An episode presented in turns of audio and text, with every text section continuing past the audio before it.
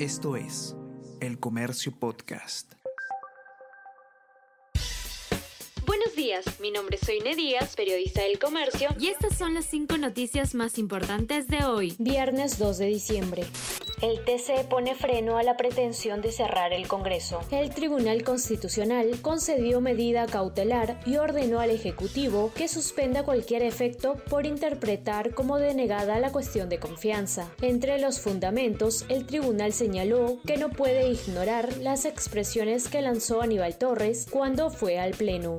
Javier Arevalo Vela presidirá el Poder Judicial del 2023 al 2024. Javier Arevalo Vela sucederá en el cargo a Elvia Barrios, magistrado con 26 años de carrera, venció en segunda vuelta a Héctor Lama. Tiene pendiente en la Junta Nacional de Justicia un proceso disciplinario.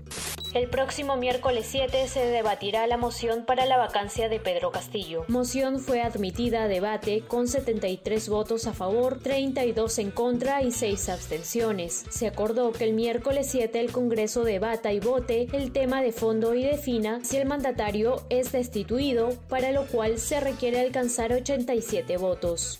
Minsa confirma la quinta ola del COVID-19, pero no dispone nuevas acciones. La ministra Kelly Portalatino dijo que esperarán dos semanas para ver si vuelven restricciones. Asimismo, advirtió que se sancionará a los promotores de eventos masivos que no cumplan con las recomendaciones del MINSA.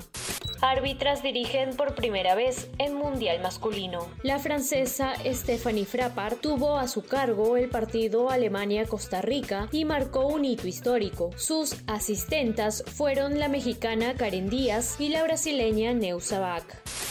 Esto es El Comercio Podcast.